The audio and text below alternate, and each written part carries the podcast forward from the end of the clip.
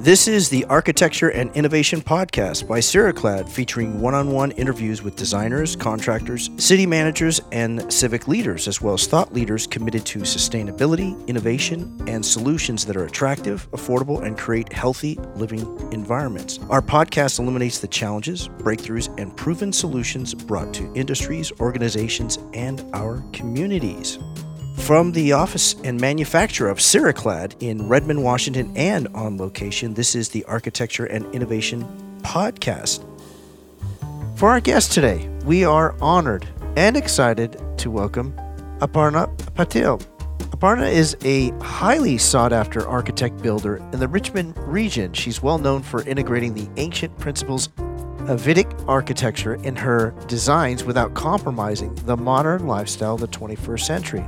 Aparna is the principal owner of Mansara Architecture and a licensed architect with experience of over 18 years. For more information, feel free to visit the website at mansara.biz. That's M A N S A R A dot biz. Aparna, thank you so much for being here. We're really happy you're here. I'm so happy to be talking with you, Tom. It's wonderful to, to see you. Thank you. Now, uh, Aparna, we like to start our show off with uh, a quote or a prayer or a mantra. And uh, before we, we came on the show, you had two. And I'd love for you to share both of them because they're absolutely resonate with you and your essence and, and the show itself. Absolutely. The first one is as an architect, space is divine. When I design, that is my concept. Space is divine and it should be handled carefully. The second quote is by Albert Einstein, which I have in front of my desk, and it says, Everything is energy, and that is all there is to it. Match the frequency of the reality you want, and you cannot help but get that reality. It can be no other way. This is not philosophy, this is physics. Albert Einstein. Wow. Share with us, Aparna, why those mean so much to you, both of them. The first one, Tom, space is divine, is my concept that drives my philosophy when I design. And I think it comes from my culture growing up in India. Everything that we see around us is vibrational, it's all energy. Earth is suspended in space. Our galaxies, our universe, everything is suspended in space. So, as an architect, I am enclosing this space in my walls, floor, and ceiling. So, when I enclose the space, I'm enclosing the same divine space which has given birth to the, trillions and trillions of stars and galaxies out there. And we don't know how all of that has come into existence. So, space is the source of everything. And therefore, I believe firmly space is divine and has the potential of transforming our lives if we have to handle it carefully and uh, give it the life that we do as designers and architects. Wow. we could have multiple shows just on this. That sense of uh, uh, divinity, is that something that uh, you've always had a, a, a, connection with? I do. I, I, I do. I do. And uh, coming back from my culture, again, as I said earlier,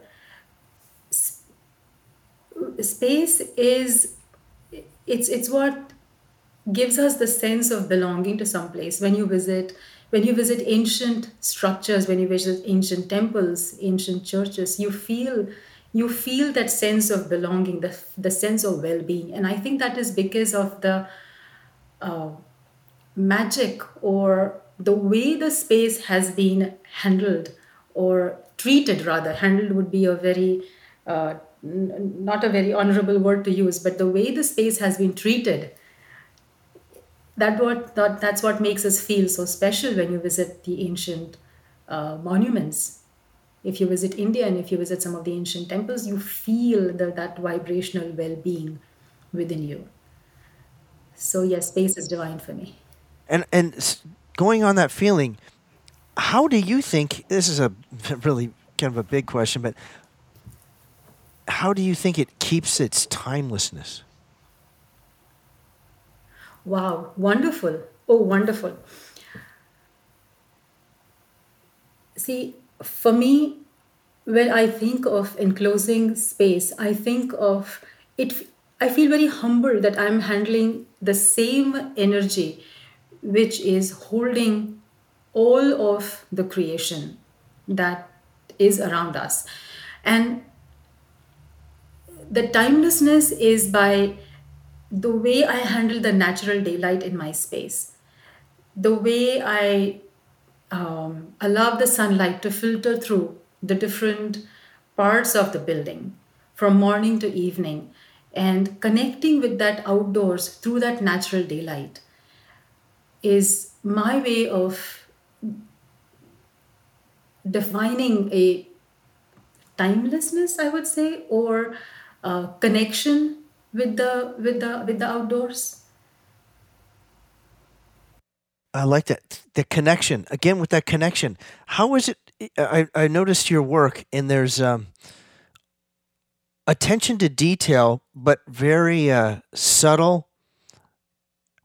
And uh, sounds crazy, especially on a podcast, but with a sense of real care. Is that your approach or style or your training?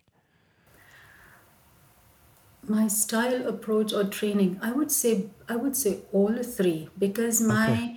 my training my culture has really trained me to be the architect that i am and my style is therefore defined by that culture that i bring with me and this style i would define in uh, the way i define it is i like to I like to use natural daylight a lot. I like to play with light, natural sunlight, natural daylight. And that is what I, I meant space is divine because if when you bring in, when you touch this space, when you allow it to touch itself to the outdoors of the box that we are enclosing the space in, then that style is defined.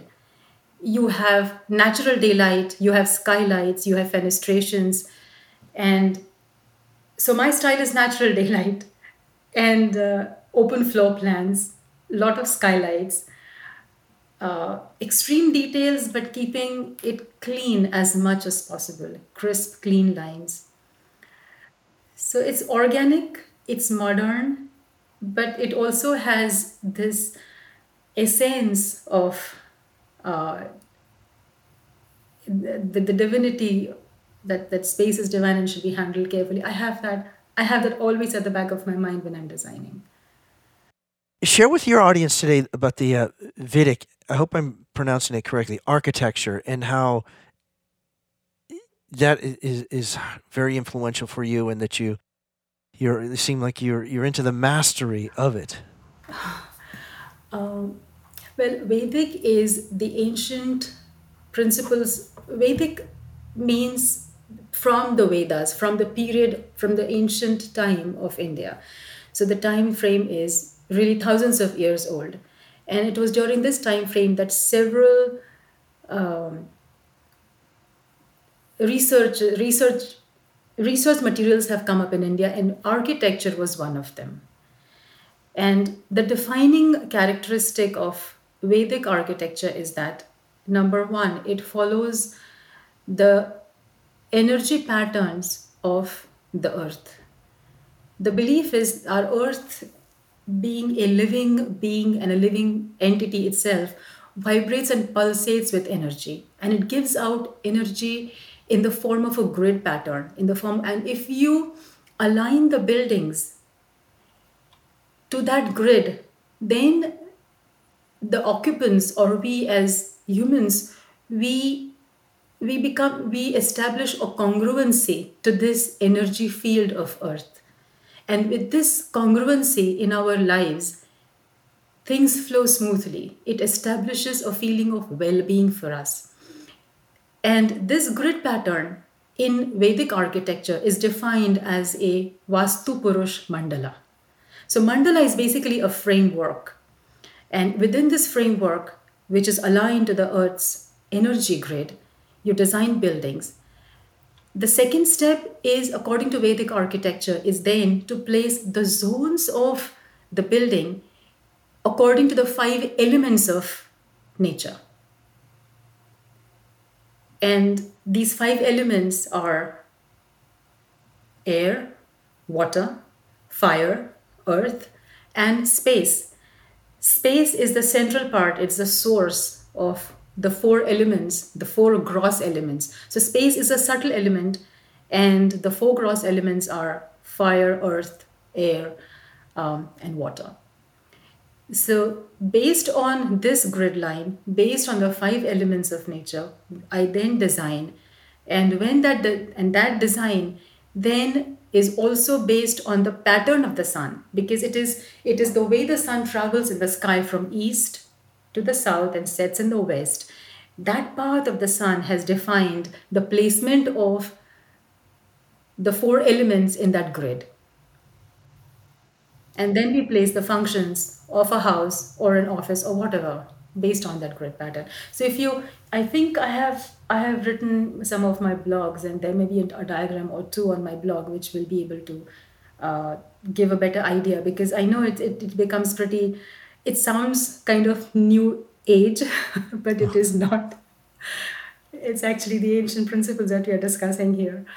Uh, wow yeah this so is Vedic fascinating. it, it, it is very fascinating. It, it almost seems miraculous magical but this is just very scientific. It is based on the path of the sun and the way the four elements are then formed on which you place your different zones of the building. And it creates a wonderful ambience inside. You should see you should see how how wonderful light is filtered in and how nice it looks. This is fascinating and you're listening to the Architecture and Innovation podcast presented by Ceraclad. We're talking today with Aparna Patil, Vedic architect. For more information, feel free to visit the website at mansara.biz. That's M A N S A R A dot biz. Aparna, what, uh, if you're at liberty to share with us, uh, recent projects are you working on uh, currently if you, you don't have to name names, but we'd love to hear some of your projects. Okay, okay, lovely. Uh, well, one of the most important important for me, I, I would like to share. I'm we do residential and commercial work. I will share with you a residential project I'm working on. It's a, it's a 12,000 square feet home, uh, and uh, it is based on the principles of Vedic architecture. Some of the most important features of this home are uh, it is oriented uh, cardinally oriented to face north and it also has entrances on east side. We have um, a lot of skylights. So the central space is open around which all the main functions of the house are located. The floor plans are open. There is a grand staircase that takes you from the first level to the second level and the second level is master bedrooms and we have two master bedrooms in this particular home. Uh, and um, the uh, site is is, a, is on a little elevated uh, kind of a topography. And we are preserving as many natural vegetation and trees as possible. So the footprint of the house is oriented cardinally number one. Number two uh, we are trying to use as many natural materials as possible. And three the fenestration or the windows and the skylights have been strategically placed so that you have daylight in the house from morning to evening and without glare without that uh, the uncomfortable sunlight that sometimes we experience if the window is not placed correctly. Wow. Is that project something that you sought after? They sought after you. How how do many of your clients yes. are, are most acquired? of my most of my clients are uh, through references, and uh, the the way I like to work is I choose. Well, I choose would not be a right word, but I I like to work with clients who also enjoy the the philosophy that I share for design. So I have all of my clients are extremely engaged in the work. So we have a back and forth uh, communication, meetings, dialogues, and that's how they they come to me through references. And this client was also refer, referred to me, and they came and we had a few meetings, and they absolutely loved the the uh, the philosophy and my design style. And that's how we came together. So that is how all of my clients come to me. They come looking after me. So when I say sought after, they really, they really, they really come looking for me. That's great. Now, on your commercial projects, how, how I would think because you're so gracious that you would you would go through uh, design boards and community forums rather seamlessly. What's your experience with that? No, I'm not sure. Can you ask the question again? Sure. I would think with just your your your presence because it's very calming and very assuring that you would be you would go through design boards and community forums when you're when they're considering a project that they would they would feel like oh yes I like what Aparna's doing is is that true or am I stretching well, it? I'm uh, I'm involved in I'm involved in community, but not as uh, forums or design boards. But I do give lectures and I do give talks. But uh, for marketing, I'm I would say I'm a little introvert.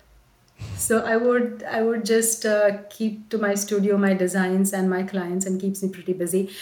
Uh, I'm involved in community. Uh, when it comes to giving lectures and uh, in different uh, uh, what do you call community colleges okay. i share my knowledge. I volunteer yeah. on a regular basis but i'm not too involved in the local uh, architectural community. I should be but i'm not. Now what's your your your thoughts on the youth having a better understanding or appreciation of architecture? Oh it's important it's really important because this is such a beautiful field and not many know of it. Uh, number one. Number two, they have a lot of misconceptions when they think of architecture. I, I know several uh, young people approaching for internship programs and they find it when they look at the work they think it's very glamorous very nice which is which is wonderful but there is also the other side of the coin the flip side which is you need to be in the trenches and dirty your hands uh, you need to understand how wood and glass is put together, how foundations are laid, and so all of that. Which I think, uh, if the young generation knows of it well, they will be better equipped, and uh, we would be a good addition also. Hmm. Uh, yeah. yeah. Which your experience? I've noticed that you've been um, you've done quite a few lectures uh, are those things? Are those? Are you invited to those, or do you seek them out as well, or a combination? Both, both. Uh, for for instance, uh, in the local community areas, I give lectures on Vedic architecture. I talk of temple architecture. At the same time, the local AIA uh, mm. they approached. They had approached me last year to give a talk and lecture on the project that I had finished. I recently also have an invitation from uh, the AIA, which is American Institute of Architects, to give a talk. Uh, to, to, which I need to, of course, fill out the form and give them a proposal. But I do receive uh, both its invitations and also uh, something that I give proposals myself to. So I, for on, on architectural basis, for architecture, I'm invited. But when it comes to temple architecture or Vedic architecture, which is not well known, I like to go and talk about it because it's such a fascinating subject for me. Yeah, talk about wh- where uh, where you knew that that was the um, the specific uh, form or way of architecture that you wanted to practice. Uh, what, was it something that happened when you were younger, uh, or during your schooling? How, how, did you know this is the this is the that uh, Vedic is going to be where you want to put your focus and energy? Sure, sure. Yes. My schooling has been in India, five years of bachelor's in architecture. Then I went on to practice, uh, I, I, I did urban planning. So it was bachelor's and then master's. But all of this schooling, fortunately, unfortunately, I learned a lot of Western architects. I learned about the Western style of designing. Uh, growing up however in india i had these questions of how are the temples designed what were the principles that went behind them why is this space so soothing and why are we hmm. are we not you know um, so in india most of the homes are designed using the traditional methods of design which is the vedic principles of design however in school we were not taught any of that That was the first thing of that was the first thing that drove my curio- curio- curiosity. Secondly, when I came to the US uh, around uh, 20s, uh, I was um, involved in a project in my earlier firm, which was a temple project. And for that temple project, we had got a traditional architect. Was he was invited to design this building using traditional principles of architecture, which was Vedic architecture. And that fascinated me, sent me on a journey of reading, uh, understanding. And whatever I learned was, was extremely, extremely interesting because this building, number one, was a LEED project. It was a LEED gold building and uh, was using all the sustainable principles of design, sustainable materials. Uh, and at the same time, the principles that were applied to this design were the ancient principles of design, which when I read through, I understood they have so much in common with LEED principles. However, they also go a step further beyond, which is they define not only the materials but also the space of the building. And that got me into reading, researching, and studying more about it and I thought this would be a wonderful area to offer, to, to, to practice in and offer to my clients. Excellent. You're listening to the Architecture and Innovation Podcast by Ceraclad. Our public service announcement for today's show is for the um, Doctors Without Borders.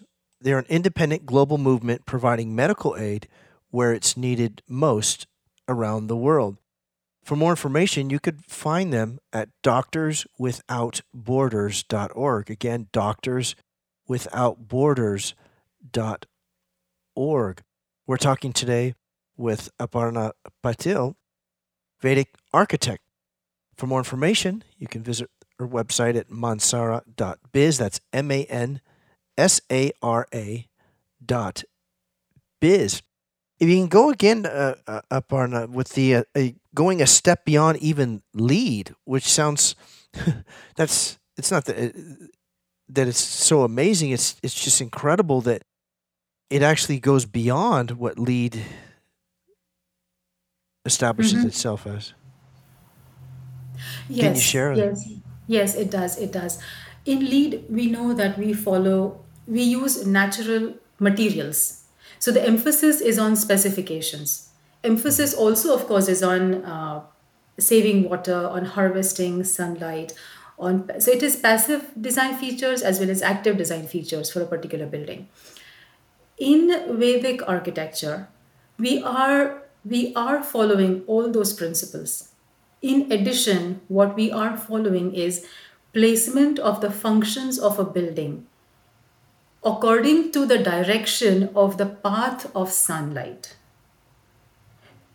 which which defines number 1 the light that is coming inside the house number 2 of course because you define it by using windows and you also then define the ambience of that particular room or that particular zone within the enclosure of a building.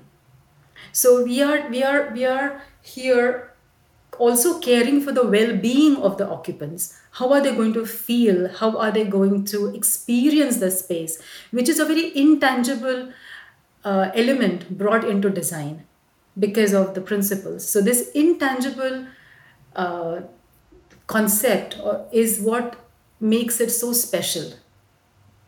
I like the, the intangible aspect of it.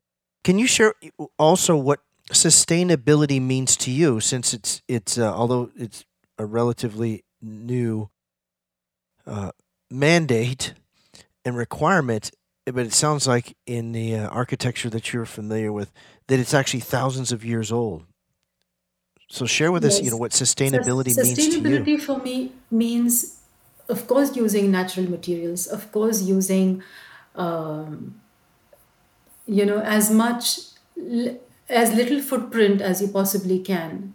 That is one definition of sustainability. The second one for me is also using materials which are natural, like stone, uh, wood, or at the same time, orienting the building, orientation of the building. Because if that is done correctly, we are we are we are saving on our of course we are saving on the electric bills we are saving on the heating and the cooling. Mm-hmm. But with the with our modern hvac and all of that it, it's it still goes a step further when you have correct orientation of the building preserving trees on the side also is important as a sustainability uh, you know step for me that i employ in my buildings in the site when i design Okay. Yeah, what would you like to share with your audience today, uh, Aparna, that we may not have touched on in your show so far?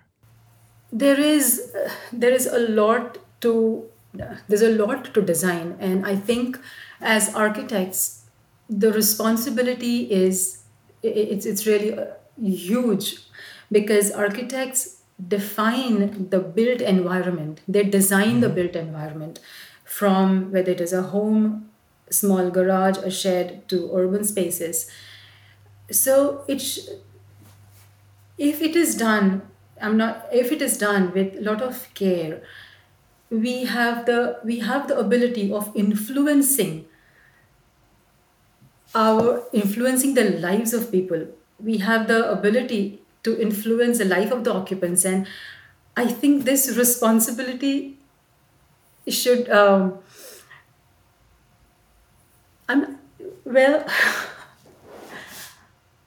yeah this responsibility should be taken very seriously Excellent. and, and then clients must be influenced to use natural uh, materials to use sustainable uh, practices as much as possible Terrific. Aparna, it's been a real honor and pleasure having you on uh, the show today. Thank you very much for being here. you're most welcome tom it's wonderful talking to you Thank you. Our guest today has been Aparna Patel. Aparna is a highly sought after architect builder in the Richmond region and well known for integrating the ancient principles of Vedic architecture in her designs without compromising the modern lifestyle of the 21st century. Aparna is the principal owner of Mansara Architecture and a licensed architect with experience of over 18 years. You can find them on the web at mansara.biz. That's M A N S A R A dot biz. You've been listening to the Architecture and Innovation Podcast by Ceraclad. The Architecture and Innovation Podcast is recorded from the office of Ceraclad in Redmond, Washington, and on location. The executive producer and host of the show is yours truly, Tom Dioro. Thank you.